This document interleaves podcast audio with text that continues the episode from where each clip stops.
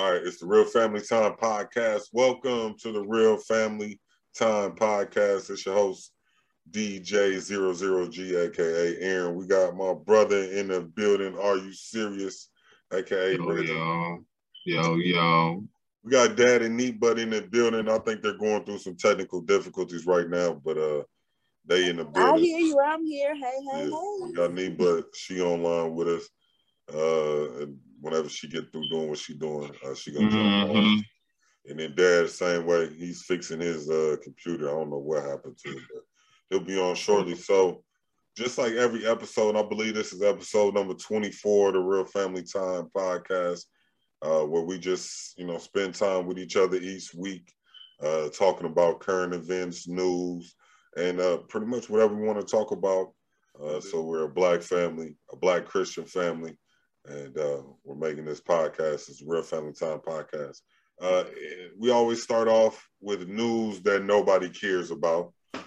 So this week in news that nobody cares about, I ran across a story this morning on the AP News, Associated Press. And it was a story about a man in Washington.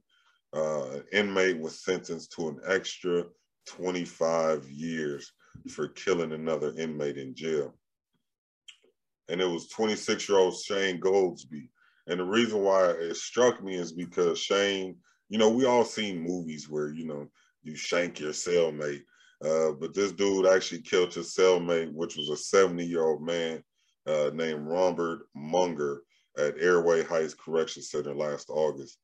And surveillance footage showed Goldsby kicking, punching, and stomping Munger's head in the common area, according to the Associated Press. He was serving time. Munger was serving time for child sex crimes. So court records say Goldsby was convicted and sentenced to 293 months or just under 25 years in jail for killing Robert Munger. And a lot of times, when you go to jail, prison, sex offenders, child molesters, they don't go in a population very often. Because their crimes lead them to be attacked all the time. If you're a child molester in jail, you're going to have a horrible time because we're going to try to get you every chance we get. So it didn't surprise me, but what surprised me was that they were cellmates and the brother, Shane, killed Robert because Robert raped Shane's sister and then bragged about it to Shane in the cell. So they were in the cell having an argument and they brung up the situation. I don't know how they got into the same cell, but Shane knew that Robert had raped his sister previously when they were younger in years past and beat that man to death. Got sentenced to 25 years. So Are You Serious brung up before. We were talking about in previous episodes, is it okay? Is it ever okay to kill somebody? Is there ever a reason to kill somebody? Now, most people say, no, there's never a reason to kill somebody. But the United States of America is kind of in the business of killing people. We got Army, Navy, Air Force, all those forces are used to kill people. We killing people. So is there ever a reason? Is this a good reason? You're in a cell, you're in jail, you're already in jail. You find out this old man raped your sister. Is that a good reason to kill somebody? Are you serious? I'm gonna ask you. I struggle with this one. I don't think it's ever okay to actually take a life, right? But I can understand why, if that makes more sense.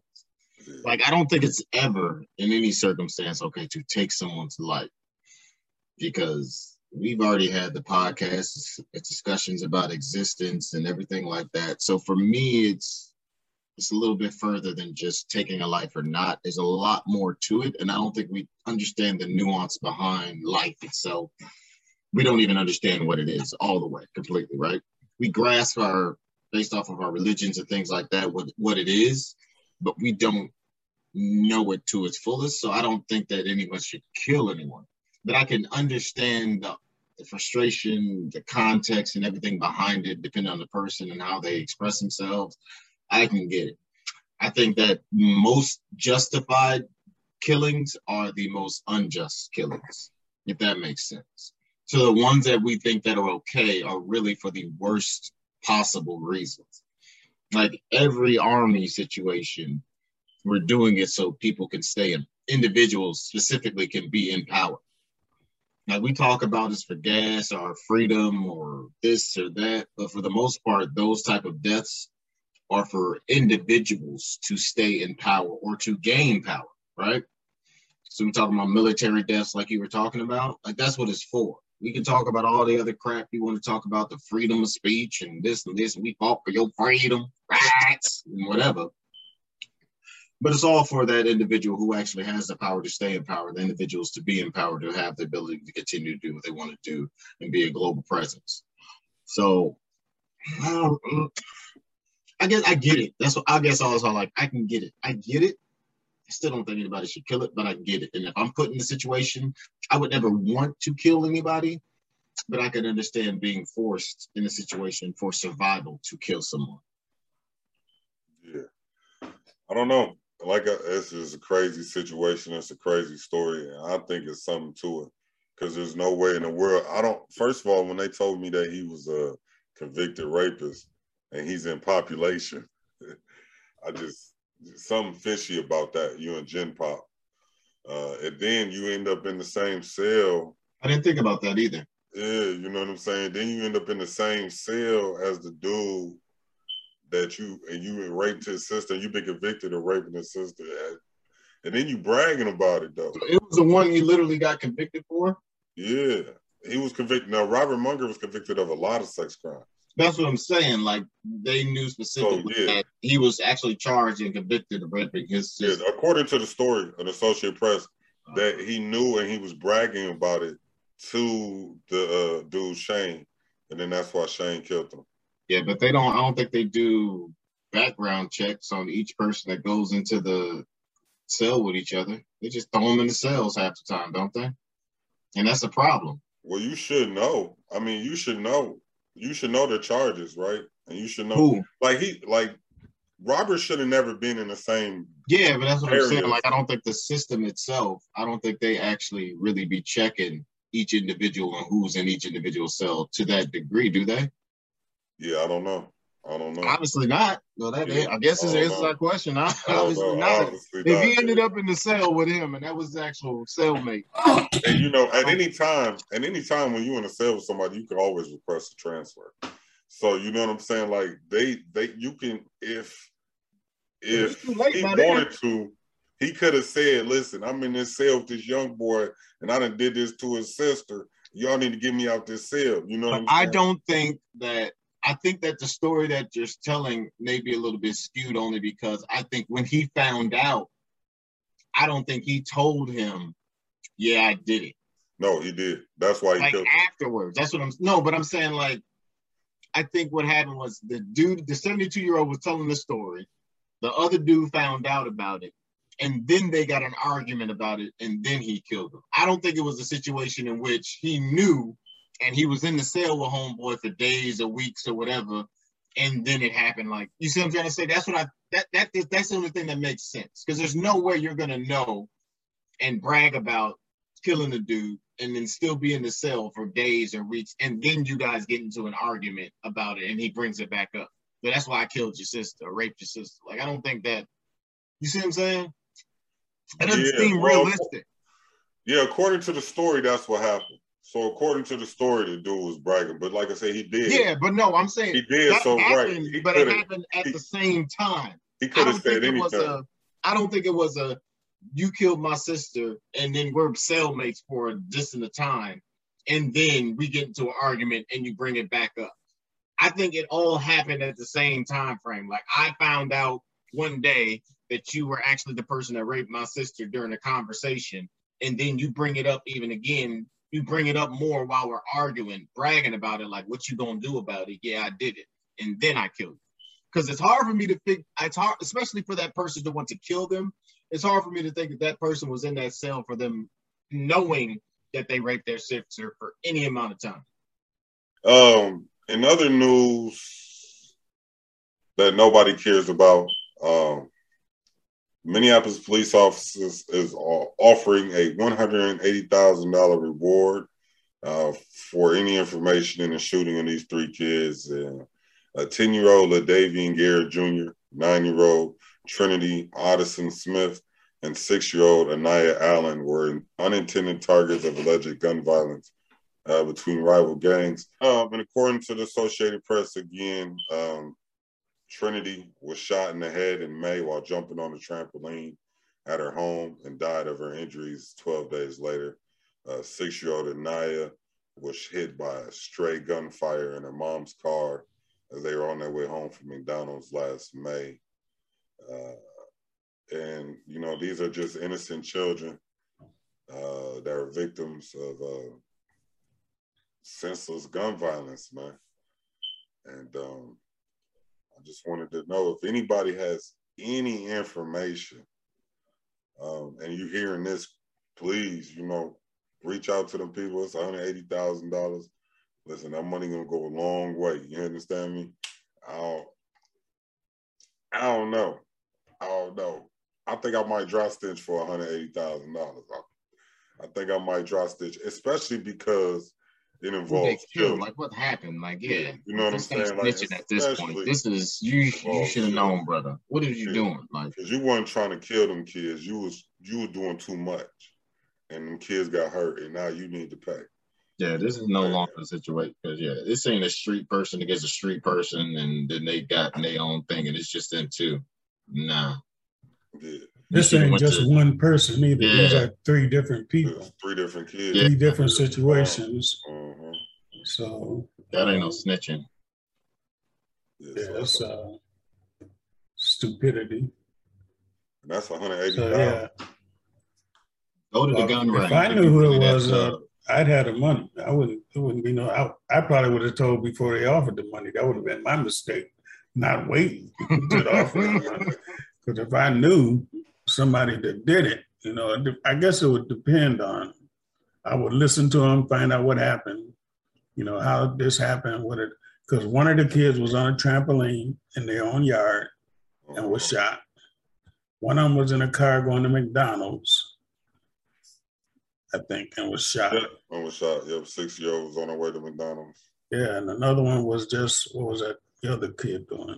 I don't know. I didn't even read that. I think he was in his house. The 10-year-old LaDavian Garrett. Yeah, just going outside to play. Yeah. And was shot. So these are all just bystanders. I guess pretty much like my nephew just got killed, just in the wrong place, in the right place at the wrong time. You know, just innocent people being, but the people who pull those triggers need to be held accountable. You know, they got the guns, they pulled the trigger, they loaded the gun, they pulled the trigger, so they're accountable for whoever dies. And even if it wasn't who was meant, you know, I didn't mean to shoot them. I was shooting, so what? Don't matter. That don't matter. And this is the largest reward that the city of Minneapolis and Spotlight on Crime Fund has ever offered. And it's justified because, you know, these parents. Yeah, RIP to them and RIP to our cousin for sure, man. It's just not cool. Even the comedian Tony Baker, his son, you heard about him? No. Sincere. He died in a car accident because of street racing. It was just a sad situation. So all these people are getting killed from other people's mistakes and other people's issues. And it's just not cool, man. Like, be responsible, man. Like, I get having fun and I get out there, I get the street and all that stuff, but like, if you're a street dude, take some target practice. Like, if you really gonna be a street dude, be a street dude. Get the person that you're trying to get. Don't be getting all these extra bystanders that didn't do nothing, because you probably had a good reason or a righteous reason for what you was doing it for, based off of what you consider right and wrong.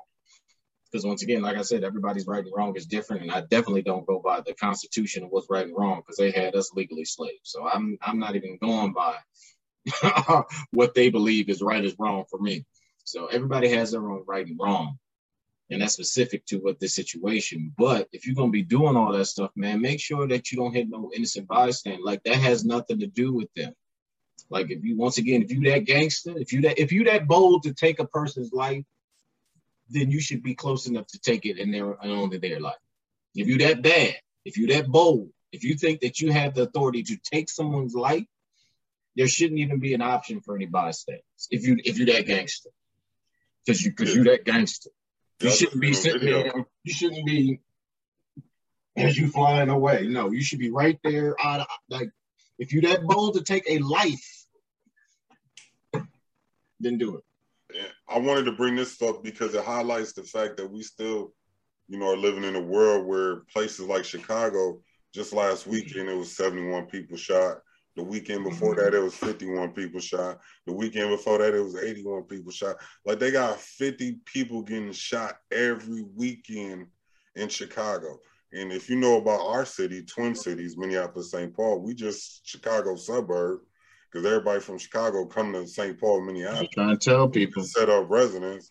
So, trying to tell people. You know what I'm saying? But we not getting it like they getting it. I mean, the government. Well, they did at one time when they called it murder. The reason why I call it the murder. Yeah. That one year when we had the highest homicide rate in the country, like, it gets bad. It got bad out there. Yeah. It's and bad. It's bad now. But it's still bad, but you know what I'm saying. Like, 81 people in a 3-day period every weekend are getting shot in the city of Chicago. And it's not like, you know, the 4th of July where it goes to 150 people, you know, like, and not all these people are dying. Like, you got to understand, people get shot and hurt and injured and maimed and paralyzed. Like, you know, they, right now it's August. They had 493 people killed in Chicago so far this year.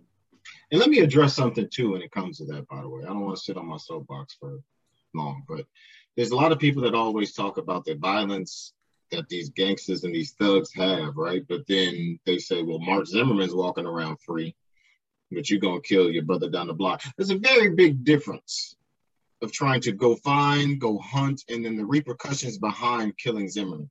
They're not going to have an investigation if you kill Pookie. The world isn't going to be looking for you if you kill Pookie. The world will be looking for you if you kill Zimmer.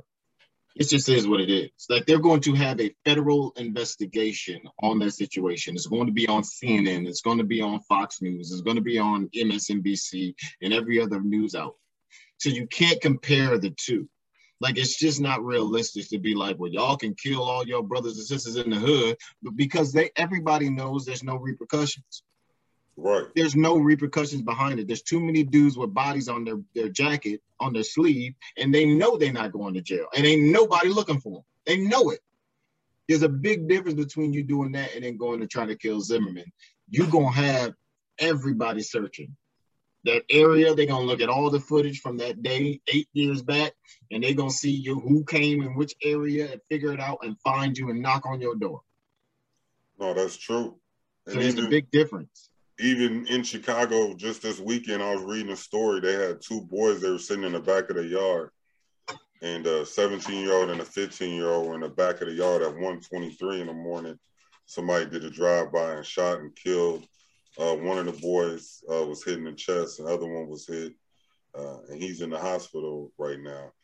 But at that same time, there was two other shootings going on in the city. 7 blocks from each other. So it was three different shootings. A total of 7 people got shot, all within 5 minutes of each other.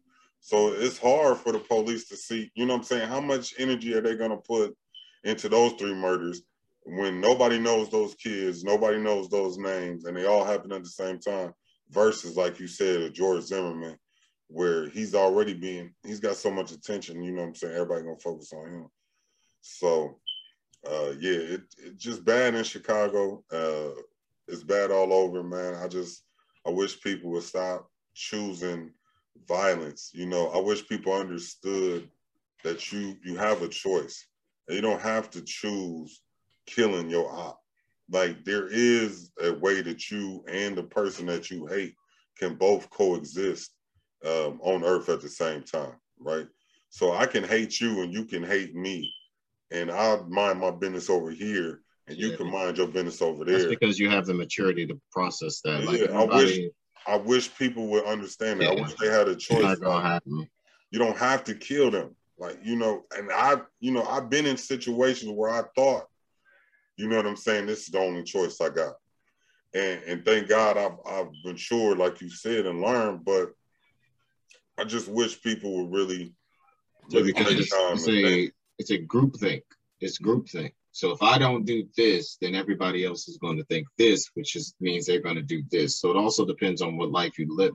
So if I'm in the streets and I'm selling drugs and I'm doing this illegal stuff or whatever it may be, and somebody does something directly disrespectful and I do nothing against it, then now I'm bait. Now I'm soft. Now I'm easy. So it takes away your credibility from what you're doing. So some people feel like, which technically they are, you either in or you out. And unfortunately, that's just the process. In the streets, though, it's a lot of the times, a lot of the crimes are for things that ain't got nothing to do with nothing. Disrespect is the number one, like you said, right? Mm-hmm. But like, I get an example without getting into details.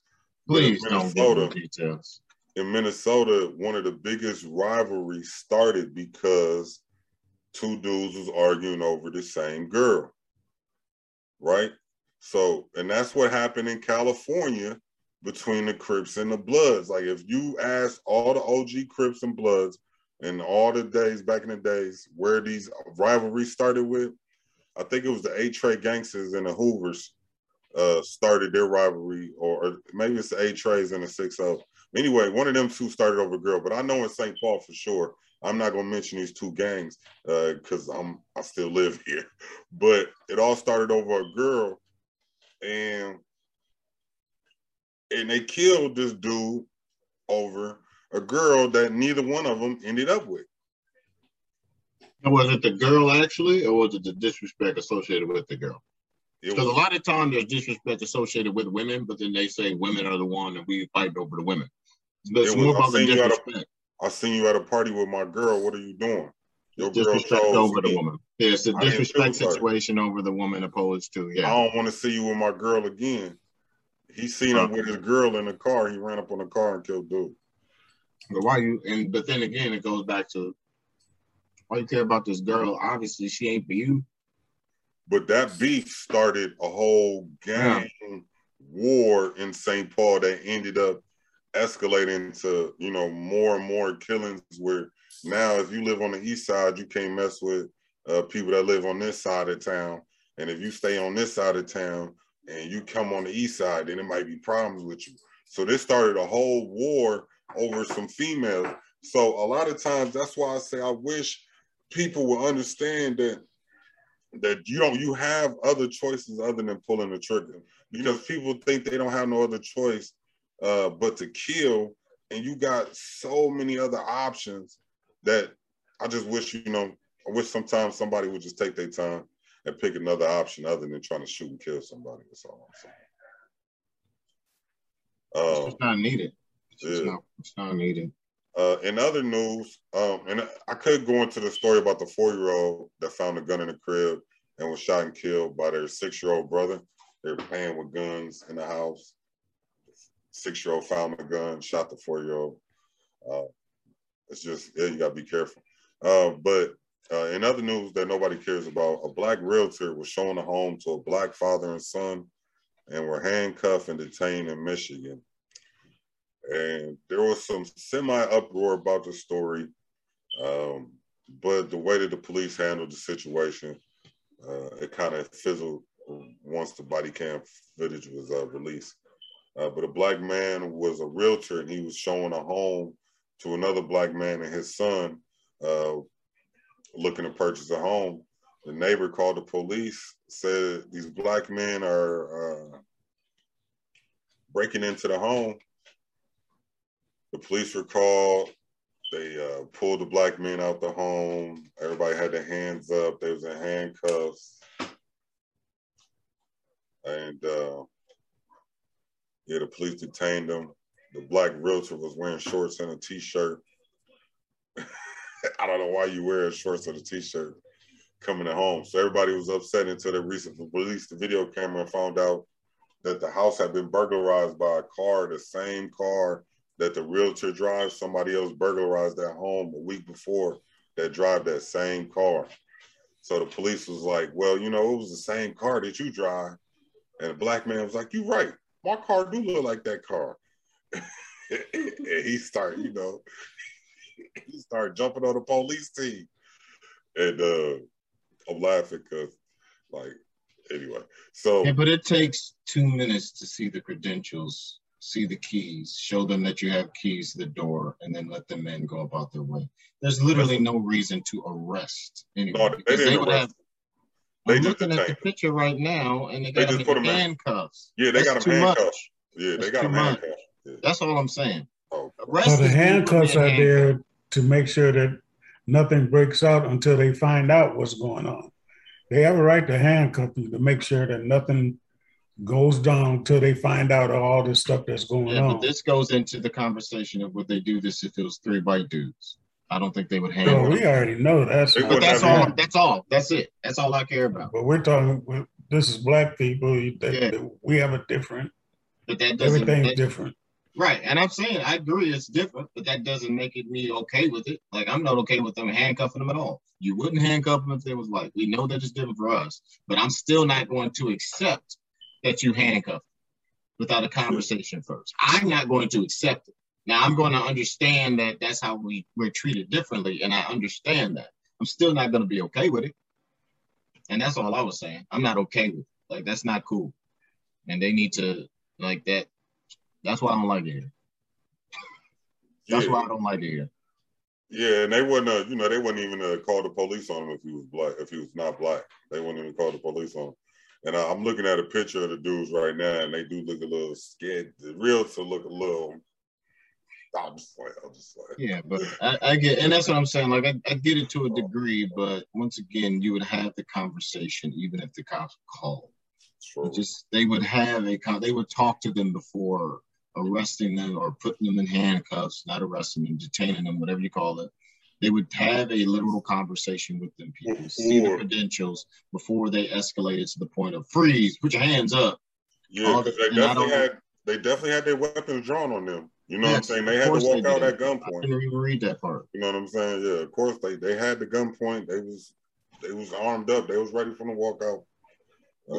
I don't like to hear, but where can you go? That's a better question. You know, anytime you hear a black man, police, you know, grab your guns immediately.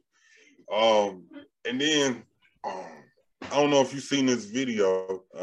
There was a video on Instagram of a man being beat by the police. Did you see the video? Are you serious?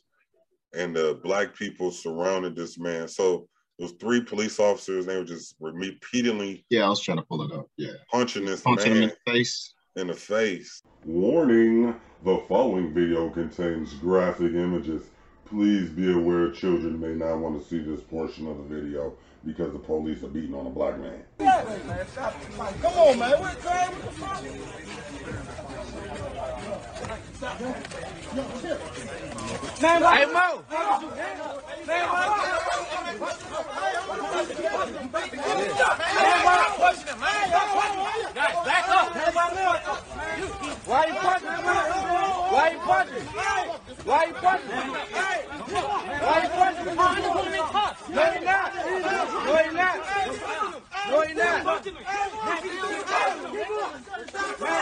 Why you hit him? Man, he's telling.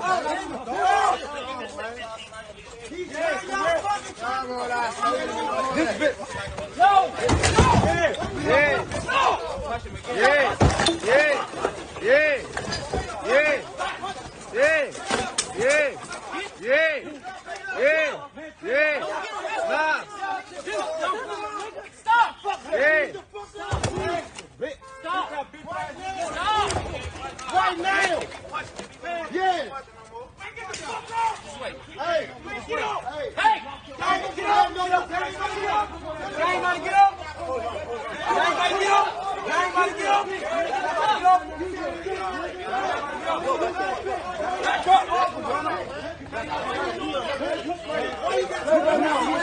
But in the video, yeah, they threw a trash can. They tried to attack the police officer.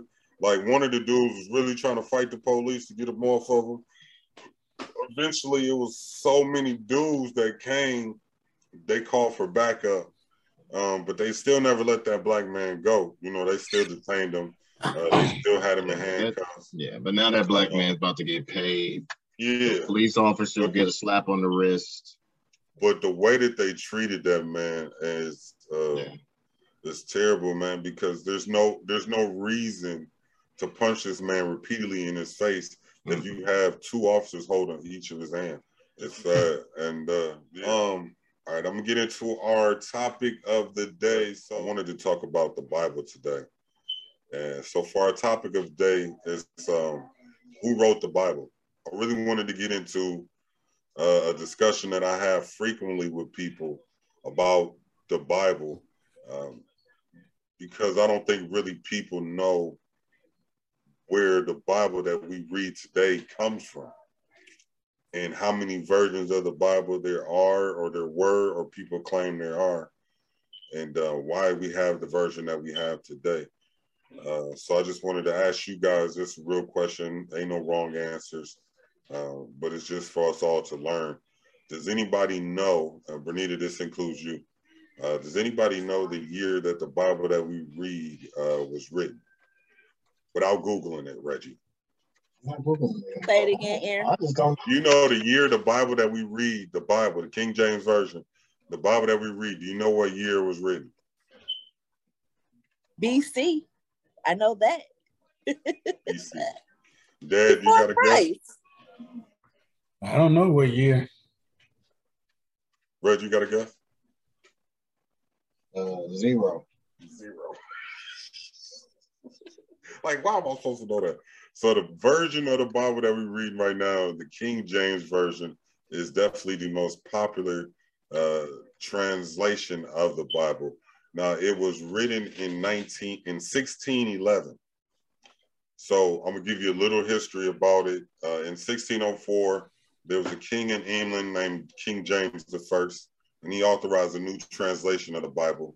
It was for his personal use, right? So he wanted to have a Bible that was translated into a version that he can read, right? Because the Bible originally comes from different stories and collections, and some people, you know, Greek and Hebrew. Greek, Hebrew, the old and new. Different kind of things. So 1604, he decided to make a Bible that was published in 1611, and that same version has been published since then, and that's really the Bible that most of us refer to today. Was written in 1611. So starting in 1604, it took them 7 years to collect all the stories and to form it the way that they wanted to form it and publish it. But yeah, the Bible was written in 1611. So a lot of times, the main thing that I hear from black people when it comes to the Bible is, oh, you know, they wrote the Bible for us slaves. You know, the Bible was written by the white man so that he can make us slaves. And it really wasn't written for us.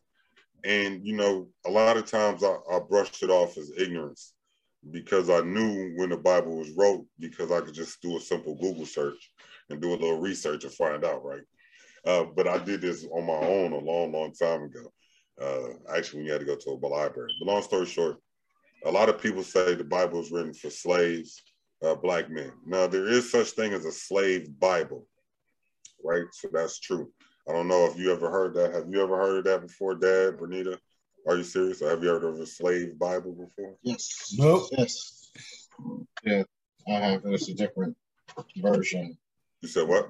Yeah, there's a different version of the Bible that they gave and educated the slaves on than the ones that the white people would read or the ones that we read right now. So it's a completely different context, completely different books. There's only like, what, 7, 8 chapters in the Bible or something crazy. So yeah, it's a completely different book. So the slave Bible is actually on display if you ever get a chance to go to the Museum of the Bible in Washington, D.C. and the name of the slave Bible as parts of the Holy Bible selected for the use of the Negro slaves in the British West Indian lands in London, and is printed by Law and Gilbert in 1808. So it's not clear why they made the changes, but the slave Bible is actually a Bible that they gave to slaves that they would read to the slaves, because obviously as a slave, you weren't allowed to read. But they would omit a lot of the Old Testament. They only put about half of the New Testament's parts in there, and yeah, it was different. But the slave Bible was given to people in the Caribbean, so a lot of times people say, you know, the slave Bible was for the slaves in America, but that's not actually true. The slave Bible did make its way to America for sure, but it wasn't written for the slaves of America. So, Bernita, have you ever heard of the slave Bible before? No, I have not. Never heard of the slave Bible before, and I didn't know that the King James Version was made in 1611. I don't care for that version. I used to when I first got a Bible, but then I started using the NIV is the one that I use because I can understand it more. Mm-hmm. And Mom gave me one that's like that, and it breaks it down more, so I don't feel like I'm reading something and then having no clue what I read. But yeah, the King James Version is the Bible, and then, you know, the New International, the English Bible, the Modern, they're all versions of that. But the King James Version of the Bible is the base of what we all live by right now. But there were many versions of the Bible beforehand. And I remember last episode, we were talking mainly about who wrote the Bible, right? We were talking about Paul and how he wrote a lot of the Bible. And we were talking about how, you know, the Bible is all written, is inspired by God's word. And, but we have different scholars that have said, like I thought, and I grew up thinking Moses wrote the first 5 books of the Bible. But they did some research, some religious research, and found out it was 3 different people. They believe it was 3 different people. It was actually 2 different people and a group of preachers that wrote the first 5 books of the Bible, and not actually Moses himself. Moses wrote a lot of it, but they think it was like Moses, somebody else, and then a group of scholars that wrote the Bible, which is different. Hmm. They also believe that Paul wrote some of the Bible, but not all of the Bible. They believe Paul didn't start writing his portion of the Bible until 40 years after Christ had passed away. So it's just a lot to dig into about the Bible, right? But I just wanted to get into this main topic that a lot of, like, how much do we really know about the Bible that we live in our life based on, right? How much do we really know about the Old Testament? How much do we really know about the New Testament? How much do we really know about Matthew, Mark, Luke, and John? So I read into this article on History.com, and I just want to go over it with you guys, and then I want to get your opinions on it, right? So according to History.com, the Old Testament is the first section of the Bible, and we all know that it covers the creation of earth through Noah and flood. The Bible's Old Testament is very similar to the Hebrew Bible, which I guess is the origin of Bibles. But the Hebrew Bible is called the Septuagint. So following the conquest by Alexander the Great, the Hebrew Bible was translated into Greek in the 3rd century BC.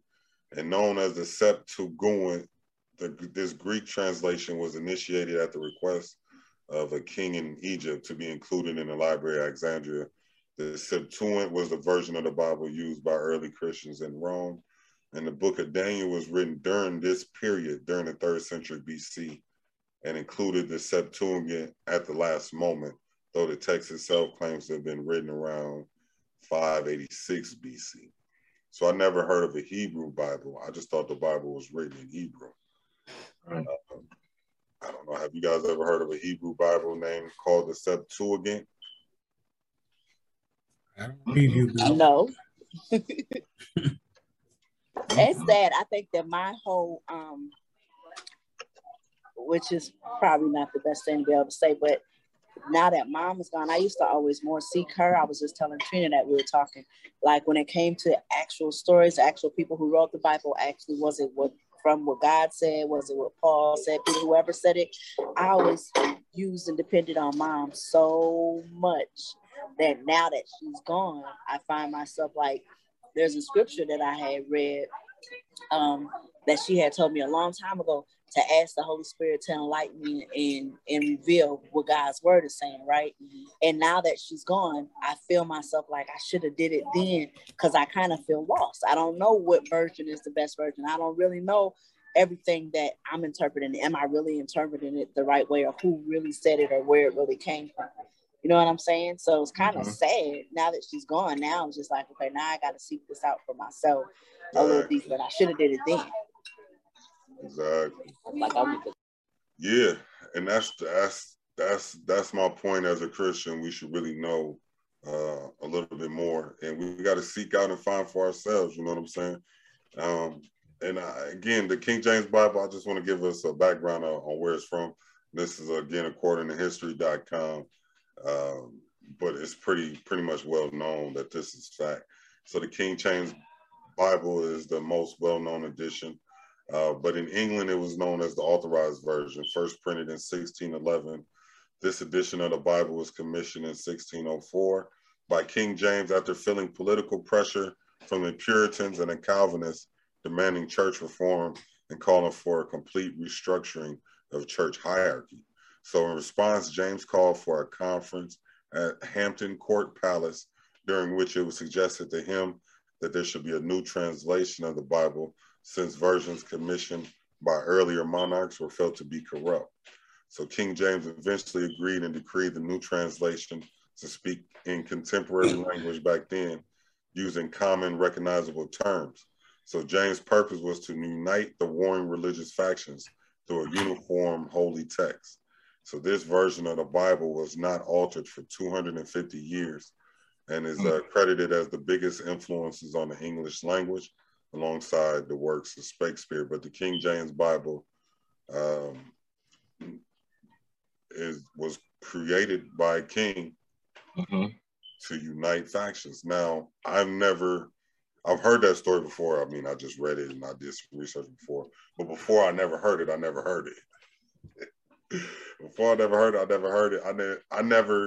never even questioned where the King James Bible came from.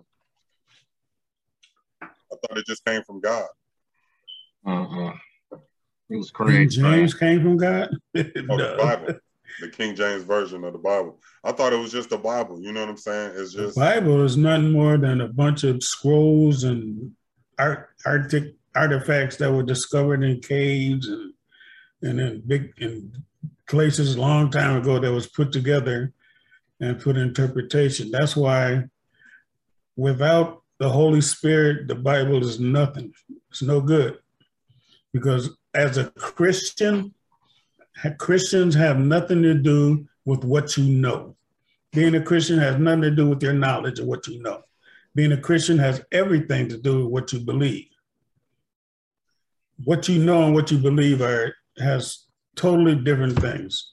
So what you know, because how many scribes and how many people have studied the Bible? I mean, you got people that's been studying the Bible for centuries and they still don't know everything. So there's no way that you can know everything that's in the Bible. That's impossible. But you can believe what you know. You can believe something. You can study the Bible.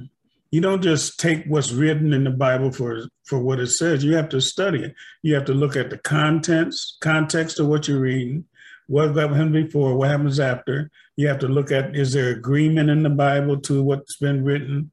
You have to look at so many different things before you say that you know something.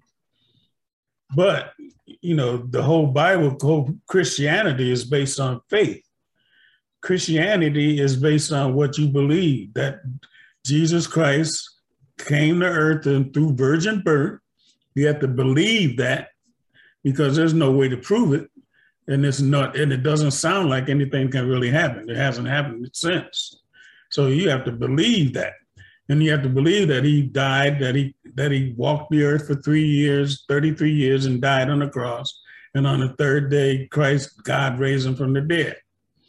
That's what you have to believe to be a Christian. So that's based on faith. That's not based on knowledge. That's, nobody went back and had to research all that before they got saved. So it's based on what your faith is, what you believe. And so once you get saved, the only thing that you should use the Bible for is to expand your faith. But if you're researching it to try to cut into your faith, then you're using the Bible the wrong way. It's no good to you. It should only build your faith. If it's not building your faith, then it's useless works. What good is it? But the Bible, Christians' Bible, is written on faith. That's why you need the Holy Spirit. That's why Charlotte always said, talk to the Holy Spirit once you're studying. If you're studying the Bible without asking the Holy Spirit, without praying in tongues, without asking him for interpretation, then the devil can lead you into all kinds of things because he works with knowledge. The devil's going to work in your knowledge to try to get you, because I guarantee you that all that studying is not so that you can gain more faith. All that studying is so you can gain more doubt, so that you can justify your doubt and justify your reasoning. It's not going to build your faith. And the whole thing of the Bible is based on faith. If there's no faith, then there's no need. See that? And we talked about earlier, you know, the gun violence and these kids is because they have no hope. They have no hope, so they can go out and kill people because they have no hope. They don't even believe they're going to live to be 25, most of them, because they have no hope for the future. The Bible is supposed to give you something to hope for. You know, hope deferred makes the heart sick. And so faith is a substance of what you hope for. If you have nothing to hope for, then you have nothing to put your faith on. If you have nothing to put your faith on, then the Bible is no good to you. And so it's just something to argue with people about. That's why you never, ever argue the Bible with somebody who first ain't a Christian, because it wasn't written for people that are not Christians. The Bible was not written for the unsaved. The Bible was written for saved people who have accepted Christ. So the whole purpose is to get you to accept Christ and then to teach you how to live through faith in Christ. And so all the studying and all the, you know, getting all the books and all the different versions, because all the versions is just another person's version of what they read. And so if that's all you're going to do is go from version to version, then you're just going from one person's interpretation to another person's interpretation. But what's your interpretation? You should be able to interpret the Bible for yourself through the Holy Spirit. What does that have to do with you personally, living your life today? Whether it was written by King James or King George or King Jesus, don't matter who wrote it. But what matters is what it matters to you, what you believe that it matters to you. Do you believe that it's enough to get you saved? Do you believe that there's going to be a heaven? You believe there's going to be a hell? If you don't believe that, then that's the first place you need to, that's all you need to do is get saved. First of all, that's your first thing, get saved. Get a knowledge. And then once you get the knowledge, the Bible never says what you know about the Bible will save you. He said what you believe will save you. So it's knowledge will just get you in trouble. Because if the knowledge doesn't build your faith in God, then it's wrong knowledge. See, because a lot of people are out there trying to dispute the Bible, trying to cut it down, because first of all, they don't believe in it in the first place. And so their job is just to cut it down, tear it apart. Fine. That's what you believe, then that's fine. You do what you believe. That has nothing to do with what I believe. My faith is that I got hope for something. There's a hope for a future and an expected end. If there's no hope, then you have nothing to put faith for, because faith doesn't work by itself. First, you got to have something to hope, because it says faith is a substance. Faith gives material credence to what you hope for, and it's evidence of what you don't see. So that's what Christians are supposed to be living by, faith. We're not living by knowledge. We're not living by what people have discovered and what scholars have said. All that, that's Catholic faith. They go by scholars and what all the scholars do and learn all the Hebrew. You have to learn how to speak Hebrew and learn how to speak Greek. And I don't need to learn how to speak none of that stuff because I don't speak Hebrew. I don't speak Greek. What I need to know is going to be in English. And so I can talk to the Holy Spirit. He can interpret the scripture to me for me. It might not be for nobody else, but I know it's for me.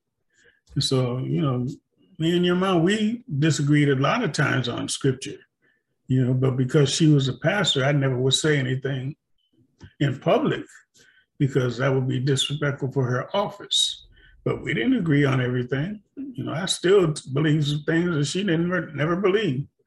But she was following after what she was taught. See, and she was taught for years and years and years, but it definitely wasn't the right teaching for years and years and years because now it's changed. So what you were taught all them years back turns out to be wrong, then, you know, what does that say? It says that, you know, your faith is what people tell you, then your faith is wrong. If your faith is based on what people have told you, then you need to probably redirect your faith because like Bernita just said, now that mom's gone, so you don't know what to do because your faith is based on what somebody else said instead of being based on what you've learned for yourself by studying the Bible for yourself, by asking the Holy Spirit to interpret that for you. You know, and like there's strong concordances that you can use, you know, for each, because that's where all this stuff comes from. It's from, if you look at the Strong's concordance to a one word, there's a concordance number for every word of the Bible. If you look at that Strong concordance for one word, it can give you 6 or 7 or 8 different words for that one word. And each version of the Bible is using a different version, a different word from that concordance and just making it into another sentence. So it's all other people's interpretation of the Bible. All we need to learn, first of all, for the Bible is have to believe about Christ. Matthew, Mark, Luke, and John is the teaching that Christ gave us on how to walk on the earth as a Christian. The rest of it is teachings for the church. You know, Paul had teachings. He went from church to church, teaching churches that were having problems. People, anytime you get a group of people together and they want to have to discuss and believe something, you're going to have some problems because they're people, they're humans. And so sometimes in order to teach humans, you have to use human intellect or depending on the times, you know, the day and the times. So you have to look back at, okay, at the time that he was teaching that, you know, so Paul did a lot of that. He taught a lot in context to where he was at, but people don't read that. They don't study that. They don't, you know, they don't put that into account. You know, what you got to go back to is the basics of who's God. Do you know who God is? Do you know what he's basically about? Love, kindness, forgiveness, understanding, and inclusion. God is inclusive. You know, we are not inclusive, but God's all inclusive. But we don't have doctrines about it. You don't change the doctrine just because he wants to include you. You know, you don't let somebody, you know, I can include people in my house that drink and smoke, but I don't change the rules of my house just because they do it. You still can't drink and smoke in my house.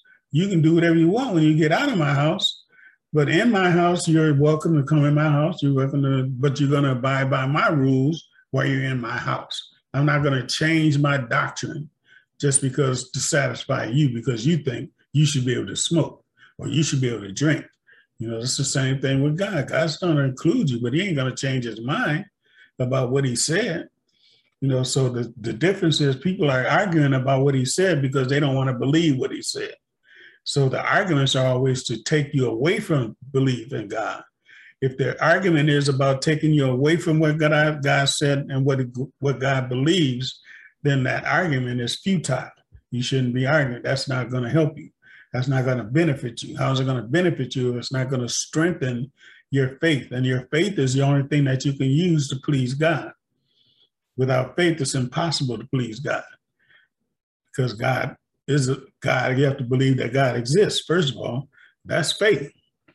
You know, you can't see God on it. You can't see God. You don't hear God. You can't touch God. You can't smell God. So that's faith. It's in belief, not knowledge. There's no knowledge that can tell you where God is, how, where he lives, and all that stuff. You have to go by faith. So, but I'm not get off of that that soapbox. But okay, so we got into the who wrote the who or wrote the Bible or where the Bible came from, but I really didn't get into details of the why. And it kind of coincides with what you just said, that if it doesn't help build your faith, then why are you studying it, right? Or you have to question the reasoning. So for me, it kind of proves, you know, like the devil killed Jesus because he thought it was going to destroy it. And what he did was he started a religion.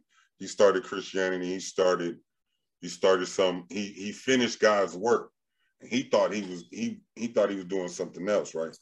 And then the Bible says, for all good, everything works to the good of God, right? So I wanted to get into the why the King James Bible was broke down.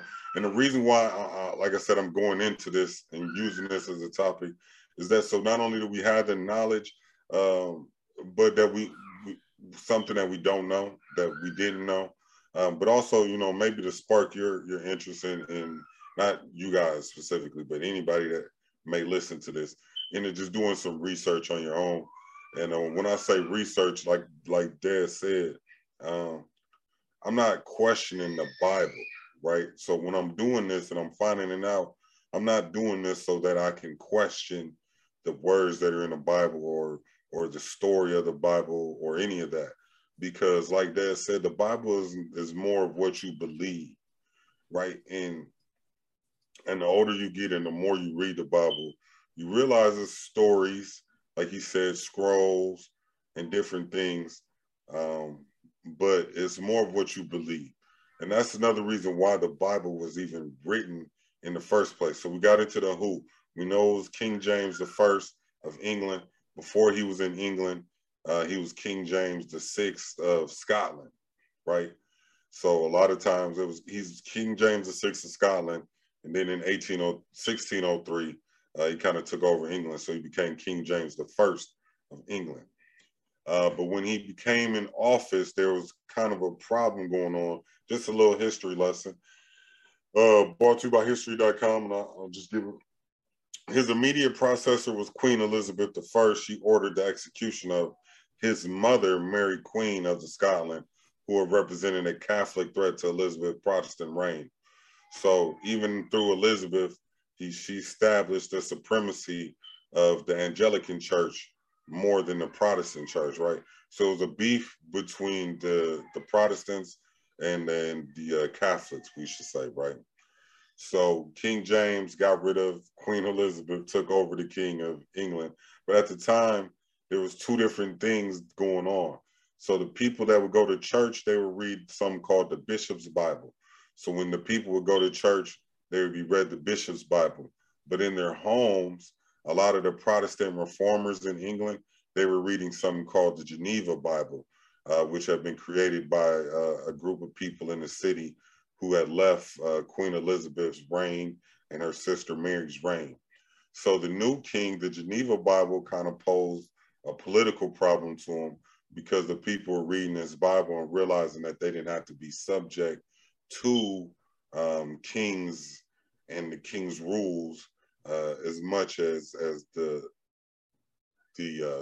Bishop's Bible was telling them. So the King James wanted to combine the Bishop Bible and the Geneva Bible. So what he did was he said that, you know, they're not wrong, they're right, but this Bible isn't wrong either, and we got to find a way to put them both together. So in 1604, he gave like 50 people around the time, some of the best scholars. He gave them a charge to put together a translation of the Old Testament from Hebrew, the New Testament from Greek, the Apocrypha which is another version from Greek and Latin, put them all together along with the teachings of William Tyndale, who also translated the first version of the Bible in English from Greek to English in 1525. But he also got killed because they said he was accused. But anyway, so from 1604 to 1611, for 7 years, about 50 scholars and theologians worked to translate all these different books of the Bible and take the Geneva Bible and the principles in that Bible and take the Bishop's Bible and the principles in that Bible and combine them together to make what we have now, which is the King James Version. So, and then they wanted to bring it directly to the people because the people were going to revolt, they ended up revolting anyway. But the people, you know, they felt like the kings and the bishops and the queen, they were all, you know, being corrupt. They were holding back from the people. They weren't allowing them to get close to God because a lot of the bishops at that time were still living off of Old Testament rulings, which is evident in the Catholic Church today, which is why you have to go to confess your sins to a priest.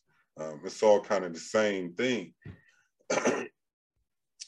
So his attempt of creating the Bible was to unite his people so there wouldn't be a war. But even 10 years after he got it, it was still the English Civil War, which was what he was trying to avoid by creating the Bible. So a lot of people don't understand, and I'm pretty sure you guys have never heard that story, but the Bible was created to keep peace. Kind of like in America when they freed the slaves in order to keep peace. It really wasn't so much that the slavery was good. So he wasn't really so much into the Bible where he was like, oh, I love this version. He was just like, well, this is the version that we got. This is the version that the people got. We need to figure out what the truth is and the best truth between all of them. And so we can keep peace so we don't have a war. That's kind of why the Bible was created. Yeah, I don't know. Are you serious? Bernita, Dad, any thoughts on that? Or, you know, have you ever heard that? Does that make sense? For me, I guess it kind of goes into what I was saying the last podcast? Excuse me. I was talking about like the interpretation of the Bible and what it actually means and how I digest it. And because of the versions and people writing it and things like that and all this information that you're talking about right now, it makes me just understand more like the Bible is for interpretation, not necessarily word for word verbiage. Like the sentiment of what they're saying, you should follow. So obviously you shouldn't be killing people. That's something easy. But other things have nuance to it and context, like Pops was saying earlier. And I think that for us to say that we are something and then to have a book to guide us in that, and yet none of us, the majority of us, don't know what it is, what's in it, what it means, and how to use it on a day-to-day life is very, very interesting. And I mean that specifically for the just like extreme right-wing Christians, like they have a Bible, and the base of it is love, right? So that's what I personally think. I think the base of the Bible is acting on love. And if you act on love continuously throughout your life, you'll abide by the Bible. I think that you'll be safe. I think that everything will be easier and abide by the Bible. But once you start to do other things outside of love, saying one person is better than the other, or you don't like this because you hate this, and they need to kill this, and you need to stop this, and you need to do this, based off of personal things outside of love, then that's when we get sketchy, right? So for me, even when they talk about the abortion and like people are pro-choice or pro-life, the pro-life isn't pro-life. Pro-life is pro-birth, but it's not pro-life. Right? Because once those same people that are pro-life are the same people that say you shouldn't get any type of free medical health care or things of that nature. So I think that if we would base things off of love and then take the inserts from the Bible and help us love, because it's like Pops was saying, you'll find whatever you want to find if you go looking specifically for that. So if you want to back something up for you to not like homosexuality, you can try to find something that will back it up without context behind it. So I think if we focus on finding things with our focus on love in the Bible, then I think that we'll be better off in general for our interpretations. Because a lot of times we tend to look for them. But what do I need to find something that'll make me feel better because I'm sad. But you need to find the love point within that, and it'll make more sense. Well, I want to get prosperous, and I want to build, and I want to grow, and I want to be successful. Find the love in that, and then you'll have a better understanding of the Bible, I think personally. But I think our focus isn't on love. Our focus is on other things that we want personally outside of love. And that's why we have so many different interpretations of the Bible, because we're not focusing on love. But that's just me. Once again, I went to school online. What do I know? I went to school online. What do I know? Yeah. I definitely believe what you said is also what Jesus says in the Bible, right? He says love is the greatest thing, and then everything else will come under that, right? It says love God first with all your heart, and then love thy neighbor as thyself. That's it. That was his rule, right? That's his commandment. And that's what I'm saying. Yeah, love. That's right. I don't know, Neat Bud, Dad, you guys got any comments on the story of why the Bible was created? This is Nita. I was talking to the waitress at first, so I couldn't talk in the beginning, but I do, first off, I do agree with Reggie that it is about knowing how to love, what love looks like, and operating in that form. I think that the Bible was created because people were needing direction. So when Adam and Eve messed up and then all the different generations were made, people needed some way, somehow to carry on the message other than just verbally, of what you need to do and how you need to do it. And there was motives and there was agendas to some of the people that wrote the Bible and what they said. But ultimately, if you seek it, if you're reading it and meditating on it and you're listening to what God is saying in the Bible in reference to his character and the love, then I think you'll get out of the Bible what was truly intended from God when he gave the message to the people that wrote it. Am I making sense? Yeah. Kind of talking to Eden. Yeah. So I completely agree with Reggie. I do think it is about just knowing love. For God so loved the world, he gave his son. So all his actions is based on the love that he has for us. And so if we operate in that same form when we're reading the word and we're taking forth or going about our day, then I think that we'll be successful. And then the purpose, if any agenda was made that wasn't of God, you won't fall into it. And it's kind of also what Dad said. Dad, he kind of already gave his opinion on it. If you want to jump in, you can.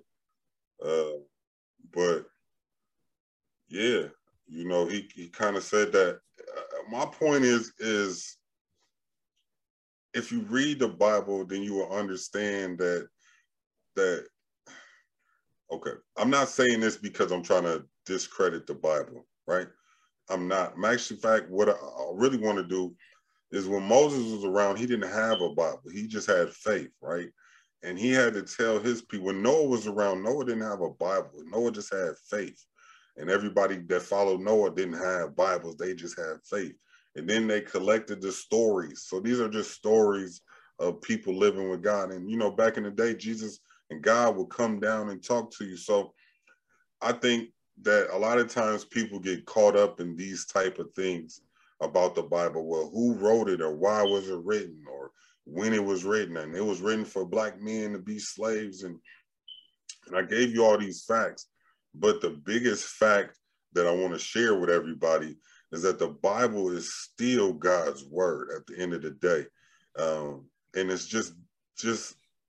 In the Bible, it says if a man doesn't eat a certain kind of food and he does it for God, as long as he's doing it for the Lord, then he's saved. And, if like Dad said, if he don't allow smoking and drinking in his house, then for the sake of him, we're not going to smoke and drink in his house. Right. And if he doesn't smoke and drink because he's doing it for the Lord, then he's blessed. If I smoke and drink and I say I'm doing it for the Lord, then I'm blessed, right? So a lot of times, if you take time to read the Bible, a lot of times people question the Bible and have no idea. So I brung those things up because nobody really knows where the Bible is from. A lot of times people don't take time to do that type of research. And it's really not hard, you know, especially with the internet nowadays. You can Google it and you can spend 2 hours going through different websites so you can get different versions and verify, which is what I did. Yeah, but I think that what you just said is very key on how people can become extremists very quickly. Yeah. Because the same way that you said, I won't do something, is the same exact reason someone said they will do something and be blessed for those actions. So you can take an extremist and be like, well, I don't kill because of God and I'm going to be blessed. Or I'm going to kill because of God and I'm going to get blessed. So there's a very fine line and a very dangerous line with that statement, because everything in context needs to be addressed, and that's the issue, and that's the thing that most people don't. Sometimes people are too worried about getting to the point when the point is the context. So you can't get to the point, or you can't get to the source of it without actually talking about the context of it. So a lot of times people get irritated with me because they'll ask me a question, but it's hard for me to answer a question if I feel I need context. Because to me, my answer varies, obviously, based off of context. And then people be like, well, I was just asking you a general question. Well, that doesn't work with me. My answer depends on the context, depending on what the question is. So if you're asking me if I'm going to kill or not kill for God, there's context involved in it and what needs to happen and why and where. So a lot of people will, once again, they get upset with me or they get irritated. Like, you just can't answer the simple question. You just can't answer a direct question. You don't know how to ask me a direct question.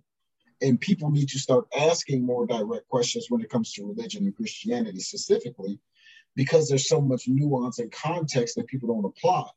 And it goes right back to what Pops was talking about with women preaching in the church. You need context into what that was for me to give you my answer on if I believe women should speak in church or not. And if you're talking about just speak, well, no, because it'll interrupt the service. But if you're talking about actually preaching and giving the gospel of God, well, of course. Like, there's two different, that's what I'm saying. Like, there's two different questions. The same question can be answered two different ways if you're not giving me context into what you mean by speak in church. Are you talking about just regular having a conversation during the service? Of course not. If you're talking about preaching the word and preaching to the people and giving them and feeding them, then yes, they should. And that's where I feel like the Bible and a lot of people have an issue with, because they're just like, well, whatever, just rush through it and just give me that. You can't do that. You can't do that. You have to go through the layers. People don't want to go through the work. They want to just get the results, and that's the problem, especially with Christianity. They don't want to read the Bible. They don't want to go through and get the interpretations and develop an understanding of it. They just want to get the understanding and go, well, what does that mean? Well, just tell me what it means, and I can go with it. I can't do that with the Bible. You have to tell you what it means, but you have to study and do the work and then put the context to it, and then you'll understand that Bible verse. There is no cheat sheet. There is no skipping steps. It's either you do the work and you understand it completely, or you don't do the work and then you open yourself up to a lot of things that aren't Christian and Christ-like. Agreed. I mean, yeah. You made me think of something that I just saw on The Breakfast Club, the interview with Nick Cannon. And he was asking, people asking why you have so many women, kids by so many women. And his answer, you know, Nick Cannon is like super smart, right? He got like doctor's degrees on doctor's degrees. And his answer was, well, marriage itself is a Eurocentric concept that was created to define property. And his answer was so smart that they really didn't understand what he was saying. And what he was saying was, if you go to the history of something and you find out the history of it, it doesn't apply to me, right? So he's like, the Eurocentric concept of being married to one man and one woman, people was marrying people's daughters for property or for animal or for wealth. You know, that's why you would have one woman or one husband and things like that. So it just makes me think of different people's views on subjects and people's views on things that they live their life by their whole life, sometimes never come into question. And context is very important, you know, especially when you read in the Bible, to understand the context of why God would tell you, God would tell Moses that thou shalt not kill, but then that same God would tell his people that they don't have to kill everybody, they have to kill men, women, children, and animals. And if they don't kill them, then they're going to be at fault. You know what I'm saying? Like the same God would tell somebody that thou shalt not steal, but then the same God would also tell them, I want you to plumage the, kill these people and take all their stuff. And that's how you're going to build your wealth. You know what I'm saying? The same God would tell David, well, build David's wealth. David got rich by killing people and taking their stuff. That's how David got rich. People don't, you know, they read the Bible, they don't really pay attention to the little nuances. And David was a man of God's own heart, but David was a killer. You understand me? That's how he got. There's famous. So much that you always bring enlightening that I have to, like, when you guys are even talking about Peter and Paul before, that's why I said I have to read it more for myself so I can get more into each of the individual stories of who they are, how they came about, and the different stuff that they did, because I didn't even know that, you know that about David. I know his whole story about Bathsheba, and I know that he had her husband killed. You know what I mean? I knew that, yeah. But I don't even know his whole story. David and Goliath. He killed Goliath. He killed that man. But he had to kill him because Goliath was... He chose to kill that man. But Goliath was coming against God's people. Yeah. So that was, to me, that was a justified... I mean, you had to. Right. And then, I mean, David is the same person who wouldn't kill Saul, who tried to kill him, right? But he killed all the people in Saul's army. You understand what I'm saying? He killed the person that told Saul, that killed Saul. He killed them. You understand what I'm saying? So, like, it's just like context, like Reggie was saying. If you read the Bible, you just got to read it with, like Dad said, understanding, but also, like Reggie said, with some context in mind. I just watched a great interview with Tyler, the Creator, on what is it? Hot 97 with Ebro. Okay. In the morning, and he said something very smart. He was like, "Yo, I don't know the word he kept saying, but he was like, he said a certain word, but the meaning was, he was like, somebody comes to me and they're like, I've never heard your music outside. I'm outside all day. I don't ever hear your song. How did you become the #1 record in the world?" But they're right, because his outside isn't my outside, right? So a lot of people create their own world. So in these aspects of like the Bible and things like that, we don't have the same perspective or the same type of intake. So the things that we experience aren't the same as everybody else. So what a lot of people's experience and what they're saying is true, based off of what their life is and what they've experienced. And that's what's hard about the interpretation of the Bible and how we digest it all. So once again, you're outside, you've never heard my song. There's been plenty of times where everybody in this call right now, there could be the #1 song in the world. Everybody and their grandmama, I guess, is listening to it, but you have never heard it. Nah, #1 album in the country. I have not heard in the world. In the world, it's #1 album in the world. I have not heard one song yet.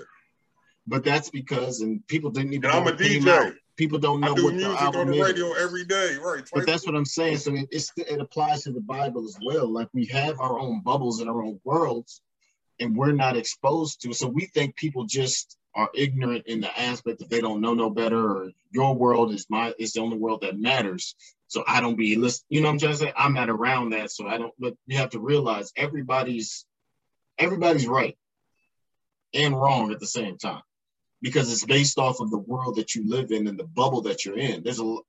I couldn't name you the last top 10 country songs. I don't even know if they make country music anymore.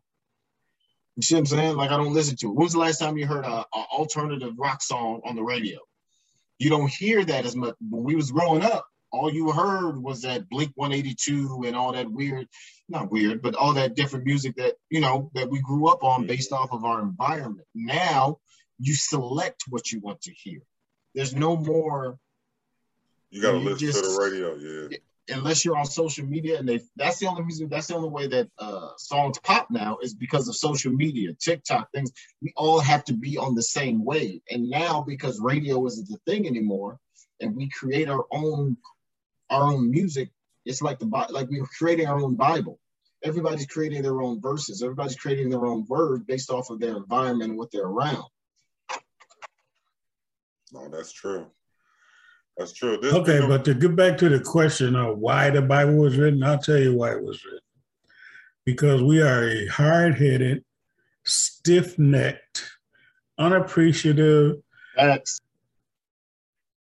human beings. And God never intended to have to write a Bible for us to listen to him. If you look at the Bible, when Jesus died, he said this. He says, I'm going to the Father, and I will send you another comforter who will teach you all things that you need to know. That's the Holy Spirit. He didn't say, when I go, I'm going to send you some people to write a book, and then you're going to have to go and look in that book and find out how to live your life. See, only people we're supposed to be listening to is the Holy Spirit and God as our guide and to give us direction. But we don't do that. We don't have a relationship with God. We don't have a relationship with the Holy Spirit. How much time do we spend every day with the Holy Spirit? You know, speaking to the Holy Spirit, listening to the Holy Spirit. If you spend more time with the Holy Spirit, you won't have to spend as much time trying to find out what the Bible says about something, because the Holy Spirit is a person who inspired the people who wrote the Bible. You know, so for me, I like getting as close to the original as I possibly can, get to the authentic person that I possibly can to find out the truth about something. The original, the most authentic person you can go to find out the truth about the Bible or God's word is the Holy Spirit. And this world refuses to do that. God gave us the Holy Spirit. He's in us. We're all, when you get born again, you get the Holy Spirit. The evidence of the Holy Spirit is speaking in other tongues. Now, whether you want to do, people don't want to do that. That's why you have a Bible. He said, okay, then here's a Bible. Here's a bunch of people that are stiff-necked, hard-necked, and stubborn, just like you, who wrote a bunch of stuff and put in a book for you to live your life. And you have to go by what they say now, since you don't want to go by what I say. That's why the Bible was written. That's why Jesus never was supposed to happen. God intended us to listen to him and go by his rules and his regulations, go by his prophets and his teachers. But we were too stubborn, because we are, you know, it tells you, right, because he wouldn't even use one of us to bring Jesus Christ into the world. So that tells you something right there. That he didn't want to use our human DNA to create somebody to teach us. So he had to use his own DNA, the Holy Spirit. So the reason why the Bible was written, because we are too stubborn, too hard-headed to listen to what God said through the Holy Spirit to guide us. We're not going to listen to the Holy Spirit. We're not going to go by what the Holy Spirit tells us because we don't have a relationship with the Holy Spirit. We don't spend enough time with the Holy Spirit. We don't spend enough effort to seek the Holy Spirit and to his guidance. Because once you start seeking the Holy Spirit, then the devil's going to come and tell you those doubts in your head, and you start listening to your head instead of your heart. See, because most of us, we've been taught to get a download from our head instead of an upload from our spirit. Because if you listen to your spirit more than you listen to your head, then you will get a whole lot more knowledge and insight and wisdom. But our head, see, the only problem with our head is the devil has access. The devil has access to your mind. He has access to your thoughts. He can't make you do anything, but he can shoot ideas and he can shoot thoughts into your mind to cause you confusion and delusions. But if you learn how to ignore it in your head and start paying attention to your spirit being, the inside of you, you will find out that you will learn a lot more. But don't be surprised if people don't agree with you. See, the problem is we want everybody to agree with us. We want people to agree with what we agree with, what we learn. You know, the Holy Spirit just told me this, told me that, blah, blah. We want to try to tell people, and they be like, man, you crazy. Ain't nobody tell you to do that. That ain't in this. That ain't in the Bible. That ain't what the Bible said. That ain't. And so we start doubting what we already know the Holy Spirit told us. Well, if the Holy Spirit's talking to you, it ain't in the Bible yet, because it's coming from you directly from God. So it ain't going to be in. Half of it's not going to be in there. Now, the Bible might have something that helps you to justify or to prove that it's from the Holy Spirit, because God's not going to change. He hasn't changed anything. So, that's why we got to stop listening so much to our head, start listening to our heart and our spirit being. And that's why the Bible was written, because we're not going to do that. We're stubborn, we're hard-headed, we're disobedient. I mean, there's a whole list of things that God talked about people, man would do in the last days, a whole list, disobedient, stiff-necked, don't listen to your parents, hard-headed, don't do this, don't do that, don't do that. And that's why the Bible was written, because we are like that. And God has been trying to talk to us personally for centuries, along centuries, trying to talk to man personally, and man don't want to pay attention to him, or they don't want to obey. Either way, so he's like, here, take this. Well, all we get is a seconds. The Bible, written Bible is seconds, that's an alternative to something that God wanted for us. But when you look at it, Jesus, the last things that he said, I will send you another comforter, the Holy Spirit, who will teach you all things. But we ain't listening to him. We want the Bible. We're still going by the Bible. The Bible has become an idol now to most people. It was an idol to the Pharisees and the scribes. That's why Jesus had to come and contradict everything that they heard in the Bible, because they started worshiping the law more than they were worshiping God. They started worshiping the law more than the lawgiver. And so Jesus had to come and say, yeah, it said that, but this is what I'm saying today. Are you going to pay attention to God today, or are you still going to go by what's written in that book yesterday? So, that's why, I have a Holy Spirit. I have a big relationship with the Holy Spirit. I know I've watched him do I've gone through a whole class and got A's without opening up a book on the subject that I had never studied before, just by letting the Holy Spirit teach me and tell me what to say and what to do. So I know I've gone through jobs. I've done jobs that I never knew I could do before, because the Holy Spirit, I'll sit down and say, okay, Holy Spirit, I don't know how to do this, but you do. And so I'll just start typing. Next thing you know, I know what I'm doing. So, that's why, that's why the Bible was written, because we don't have enough sense to listen to God directly. And that's what he wants. He wants a relationship. You don't want to have to go through a book to get a relationship. He wants a relationship with us personally. He wants a personal relationship. And then he's love. So, if you have a personal relationship with God, you're not going to do nothing but love people and love yourself. First, you're going to have to learn how to love yourself. That's a big problem. Most people in this world don't love their own self. So how can they love somebody else? They haven't learned how to love themselves first. And that's what the Holy Spirit wants to teach us, how to love yourself first, despite all your flaws, despite all your, imperfections and your perfections, despite your greatness, how to love yourself.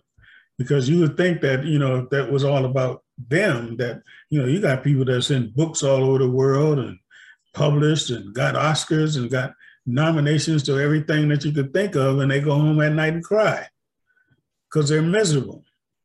Why is that? because they have no relationship with God. They have no relationship with the Holy Spirit. So that's why the book was written. The Bible is not the primary source from God. It's a second. Otherwise, it wouldn't be able to be contradicted. It wouldn't be able to be argued. You can't argue with God. How do you argue with God? You can't argue with God, but you can argue with the Bible, because the devil can make contradictions for you. The devil knows the Bible from cover to cover, word for word. He just wants to know what you know, so that he can see, oh, you got that wrong. So I know I can get you. You know, I can get you on that, because you just quoted something wrong. But if you're quoting the Holy Spirit, you're saying, God, for the Holy Spirit spoke to me in my spirit and said this. There's nothing he can say about that. There's no way he can contradict that, except to tell you, you ain't listening to your head. You're right. I ain't listening to my head. I'm listening to my heart. I'm listening to my spirit. So that's why the Bible was written. But, you know, it's for people that are weak and can't understand, don't have that relationship yet, hasn't built that relationship. So until you do that, you use the Bible as a guide to get you to a point where you can listen to God for yourself, that you can listen to the Holy Spirit for yourself, because you've built a relationship with him and you know him. You know him from front to back, you know? So relationships is what God wants. It's like when you have a relationship with a person, you got a relationship with Trisha. You don't have to call Trisha every time you go to the store to see what she wants. You know what she wants. You already know. When I went to the store, I already knew what Charlotte wanted. I didn't have to call her and say, I'm at the store. What do you want to eat? I do it, but she wouldn't say anything anyway, so I already knew what she wanted. So I just get what I know, who she is, based on who they are, based on her relationship. I get what I know she wants.